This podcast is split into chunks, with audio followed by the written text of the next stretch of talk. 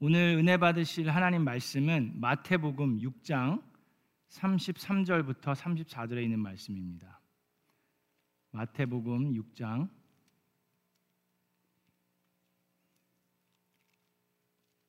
33절과 34절 우리 다 함께 한번 봉독하도록 하겠습니다. 여러분 앉으신 채로 하셔도 됩니다. 다 같이 봉독하겠습니다. 시작.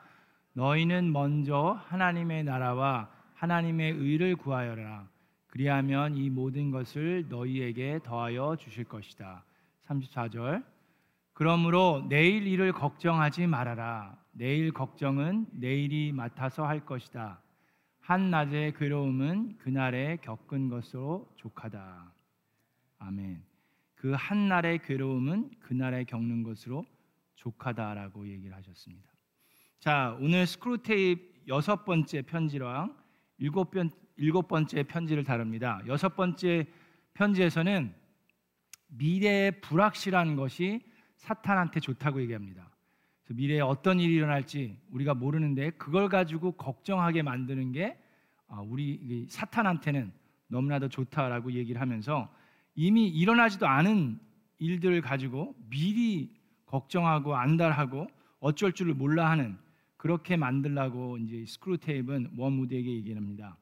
자, 하나님께서 원하시는 것은 현재에 집중하고 인내를 가지고 그걸 극복해 나가기를 원하시는 거기 때문에 우리는 일어나지 않은 미래를 놓고 걱정하고 근심하게 만드는 것을 이 스크루테이프는 원한다고 얘기를 합니다. 그리고 그런 일들이 있을 때 이 환자의 상태, 이 환자 사람들의 상태를 보고 어떻게 어, 적절한 방향으로 인도할지를 생각하고 전략을 써서 사용하라고 얘기합니다.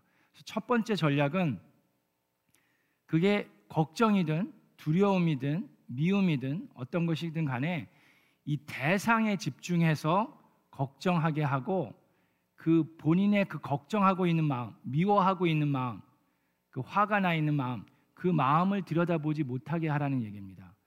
내가 내 스스로의 마음, 앞으로 일어나지 않은 뭐 그것이 직장일 수도 있고 그것이 뭐 학교 입학일 수도 있는데 어떤 거에 대해서든지 그거 가지고 계속 걱정하고 있으면 괜찮아요. 그래도 사탄한테는 그게 좋은 거예요. 근데 만약에 내가 걱정하고 있는 그 걱정 자체, 내 마음에 있는 그 마음을 내가 들여다보기 시작하면 이제 하나님께로 갈 수 있기 때문에 내 마음을 들여다보지 말고 자꾸 그 대상을 먼저 집중해서 그거에만 생각하게 하라고 얘기를 합니다.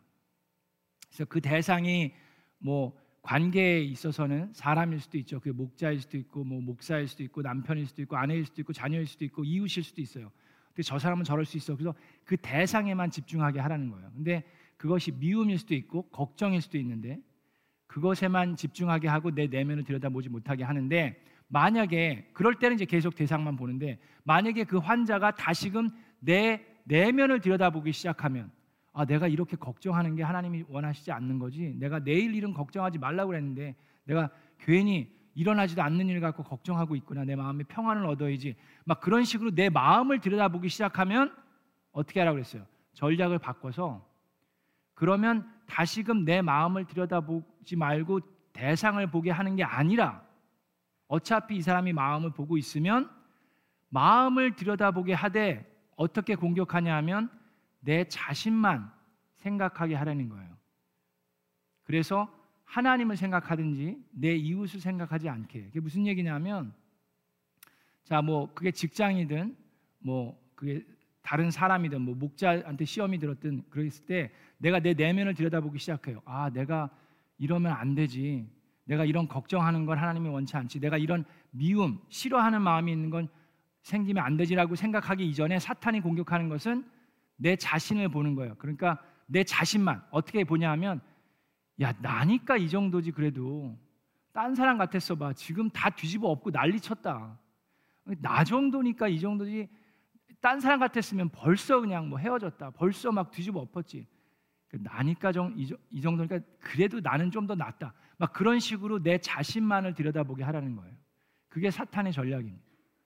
자, 그러면 우리가 한번 들여다볼게요. 우리는 어떻습니까? 저, 정말 그러지 않습니까? 우리가 관계 속에 있어서도 다른 사람하고의 관계, 목장 식구들하고의 관계, 또 이웃과의 관계, 또 가족과의 관계에 있어서도 남편이나 아내와의 관계에 있어서도 나니까 이 정도지라는 마음이 여러분 들 때 있지 않아요? 그것이 내 마음 속에 싹트고 있는 교만입니다. 그렇게 보는 것이 아니라 우리가 봐야 하는 건 뭐예요? 하나님이라면 어떠실까라는 마음. 또 우리 목자님의 마음은 어떨까? 우리 목녀님의 마음은 어떨까? 우리 아내의 마음은 어떨까? 우리 남편의 마음은 어떨까? 하나님께 시선을 맞추고 또 이웃에게 시선을 맞춰보는 거예요. 내 자신만을 돌아다 보면서 잘났다고 생각하는 것이 아니라 하나님께 시선을 맞추고 하나님께서 나의 모습을 보면서 지금 어떤 마음이실까? 우리 아내, 우리 남편의 마음, 우리 목자님, 우리 목녀님의 마음은 어떤 마음일까를 들여다보는 것이 우리에게는 필요합니다. 자, 그것이 이제 두 아, 여섯 번째 편지고요. 자, 그렇기 때문에 빌립보서 2장 3절에서 8절에 이런 말씀이 있습니다. 무슨 일을 하든지 경쟁심이나 허영으로 하지 말고 겸손한 마음으로 하고 자기보다 남을 낮게 여기십시오. 또한 여러분은 자기 일만 돌보지 말고 서로 다른 사람들의 일도 돌보아 주십시오. 여러분 안에 이 마음을 품으십시오. 그것은 곧 그리스도 예수의 마음이기도 합니다. 그는 하나님의 모습을 지니셨으나 하나님과 동등함을 당연하게 생각하지 않으시고 오히려 자기를 비워서 종의 모습을 취하시고 사람과 같이 되셨습니다. 그는 사람의 모양으로 나타나셔서 자기를 낮추시고 죽기까지 순종하셨으니 곧 십자가에 죽기까지 하셨습니다. 우리가 항상 내 내면을 들여다 볼 때도 나 자신만 보는 것이 아니라 하나님을 바라보고 우리의 이웃을 바라보는 저와 여러분 되기를 주님의 이름으로 축원합니다.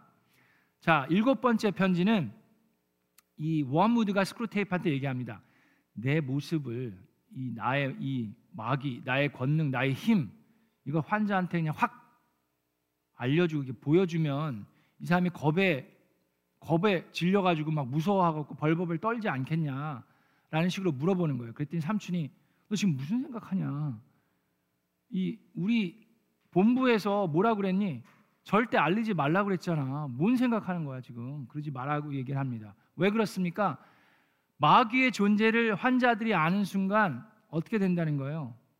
그러면 천사와 하나님의 존재 또한 알게 된다는 거예요. 그래서 절대로 마귀 네 자신을 드러내지 말아라. 뭐 그걸 네가 드러내면 사람들이 맨 처음엔 좀 무서워하고 막 그러겠지만 그러다가 정말 하나님께 더 의지하고 더 하나님께 돌아갈 수 있으니까 그거는 숨겨라. 그러면 어떤 전략을 쓰냐? 정말 말씀에 나와 있는 사탄, 마귀, 천사, 하나님, 성령 그런 것들을 생각하게 하지 말고 괜히 엉뚱한 다른 영적인 것들을 생각하게 해라 얘기하는 겁니다. 그러면서 여기서 그 force라는 단어를 씁니다. 그죠? 힘이라는 단어를 쓰는데 여러분 이 책이 쓰여진 건 1940년대예요.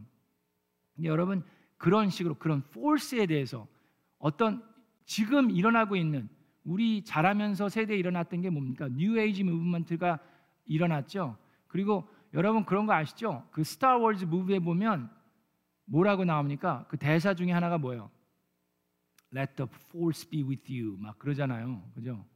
뭐 그런 걸 얘기하는 거예요. 지금 C.S. 루이스는 참 그래서 20세기의 유명한 뭐 예언가라고까지 그런 별명이 붙을 정도로 아주 그 영적인 것에 대해서 이렇게 되게 잘 알고 계셨던 분인 것 같아요. 그런 것까지 그래서 뭐 요즘에 젊은이들 뭐 스타워즈에 되게 푹 빠져 있는 사람들 맨날 지나가면서 Let the force be with you 뭐 알지도 못하면서 뭐 그런 식으로 얘기하는 사람들이 있는데 그런 것들을 얘기하는 것도 있습니다. 또한 이 마귀나 사탄에 대해서 사람들이 막 좀 낌새를 채고 있으려고 할 때 그때 뭐라고 얘기합니까?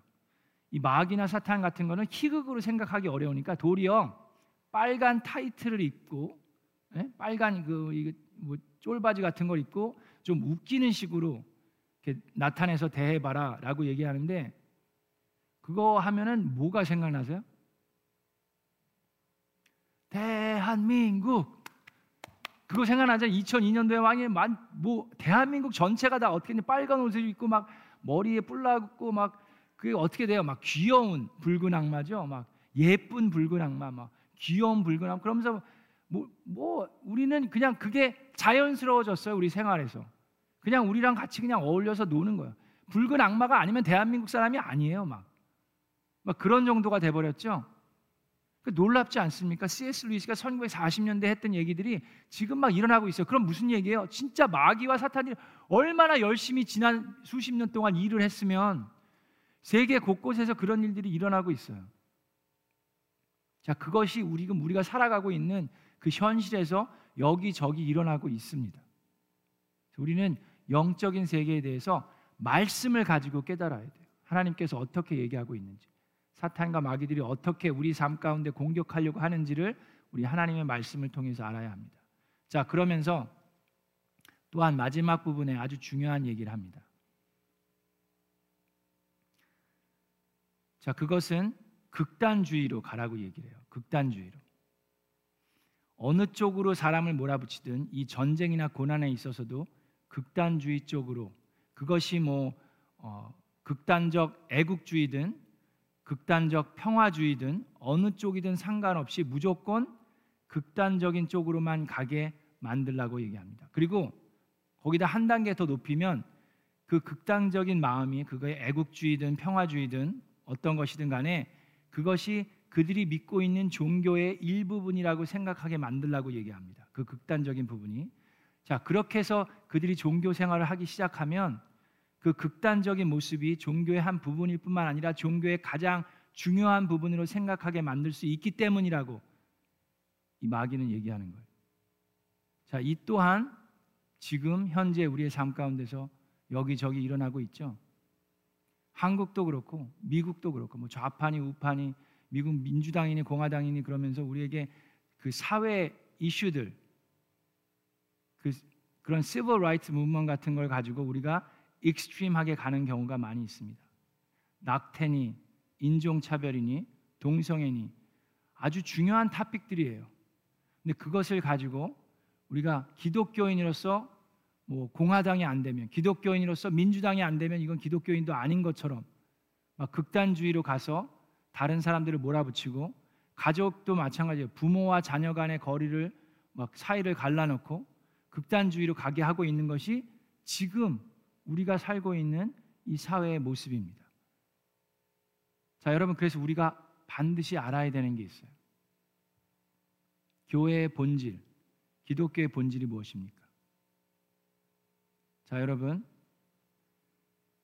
인종차별 나쁜 거예요, 당연히.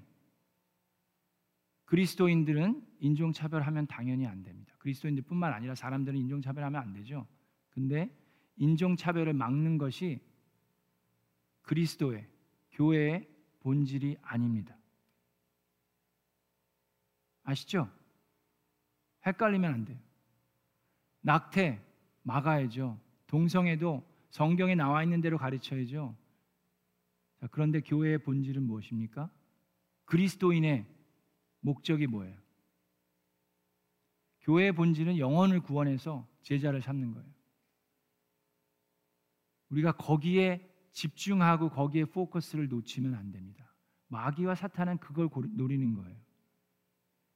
종교인이라는 이유 때문에 그리스도인이라는 이유 때문에 한쪽으로 치우쳐서 다른 쪽을 비웃고 조롱하고 손가락질하면서 교회의 본질, 그리스도인의 본질을 놓치는 모습을 바로 사탄과 마귀는 즐거워하고 있는 겁니다. 우리는 조심해야 됩니다.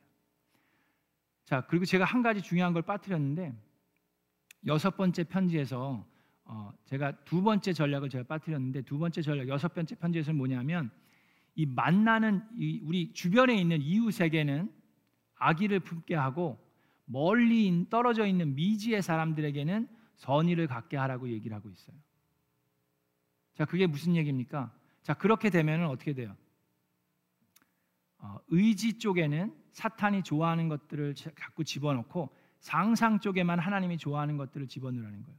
자비와 극률과 같은 것들 상상 쪽에 저 먼 곳에 뭐 그것이 뭐 어? 뭐 뭐냐 아마존일 수도 있고 뭐 아프리카일 수도 있고 뭐 남미일 수도 있고 어디든 해외 선교지에 있는 사람들만을 두고 이렇게 상상하거나 생각하거나 그런 마음을 있고 내 주변에 있는 사람들에게는 악의를 품게 하라는 거예요. 어, 이웃 사람은 왜 이렇게 저렇게 뭐 쓰레기를 저렇게 갖다 버려 뭐 등등. 자, 그것이 교회에서도 많은 경우 일어나고 있습니다. 한인 교회들도 또 그런 부분들이 많이 있는데 우리는 해외 선교에 더 이렇게 열심을 합니다. 여러분 해외 선교 해야 돼요, 안 해야 돼요? 당연히 해야죠. 땅 끝까지 가서 복음을 전하는 게 필요합니다. 근데 제가 전에도 말씀드렸듯이 우리가 또 무엇을 해야 합니까? 우리 지역 사회를 위해서도 섬기고 봉사해야 돼요. 여러분들의 이웃이 여러분들이 그리스도인이기 때문에 덕을 보고 복을 받아야 합니다. 그거를 놓치면 안 돼요. 우리가 해외 선교도 하되 우리 주변에 있는 우리 이웃들과 우리 지역 사회에 또 아, 같은 마음을 품고 섬기는 것이 필요합니다. 여러분 오렌지 카운티 같이 어, 필요한 선교지가 또 어디 있습니까? 여기야말로 예수님을 알지 못하는 사람들이 많이 있어요. 어저께도 그렇고요. 어, 뭐 요즘에 종종 우리 홈레스 한 분이 우리 교회를 옵니다. 그래서 뭐 뜬금없이 막 찾아와서 좀 놀래기도 하고 그러는데 자 그런 분들도 마찬가지예요. 우리가 그런 분을 대할 때도 물론 그분들에게 지혜롭게 대해야 되기 때문에 우리가 그냥 cash를 자꾸 준다든지 그럼 계속 오죠. 그러니까 그런 것도 조심해야 되고 우리는 지금 학교 건물이기 때문에 아이들이 있는 곳이기 때문에 그런 분들이 그냥 들어오면 안 됩니다. 그래서 그분들에게 얘기를 해야 되지만 그분들을 대하는 마음도 존 respect를 가지고 우리 모든 인간은 하나님의 형상대로 창조됐다고 그랬죠. 그래서 막대해서는 안 됩니다. 그런 마음도 있고 그분들을 측은하게 여기는 마음도 있어야 돼요. 어려운 가운데 있는 사람들은 해외에만 있는 게 아니라 우리 주변에도 있습니다. 우리의 도움의 손길이 필요한 사람들은 먼 곳에만 있는 것이 아니라 가까운 곳에도 있습니다. 그래서 그것 또한 우리는 놓쳐서는 절대로 안 됩니다. 그래서 오늘 그 여섯 번째, 일곱 번째 편지를 보면서 우리가 교회의 본질은 무엇인지 다시 한번 생각해 봅니다. 마태복음 28장 19절 20절에 이런 말씀이 있습니다. 너희는 가서 모든 민족으로 제자를 삼아 아버지와 아들과 성령의 이름으로 침례를 주라고 했죠. 모든 민족에게 그것은 우리 전 세계 해외에 있는 분들뿐만 아니라 바로 우리 지역에 있는 사람들에게도 속해 있습니다. 그래서 교회의 본질을 잃지 않는 저와 여러분 되기를 주님의 이름으로 축원합니다.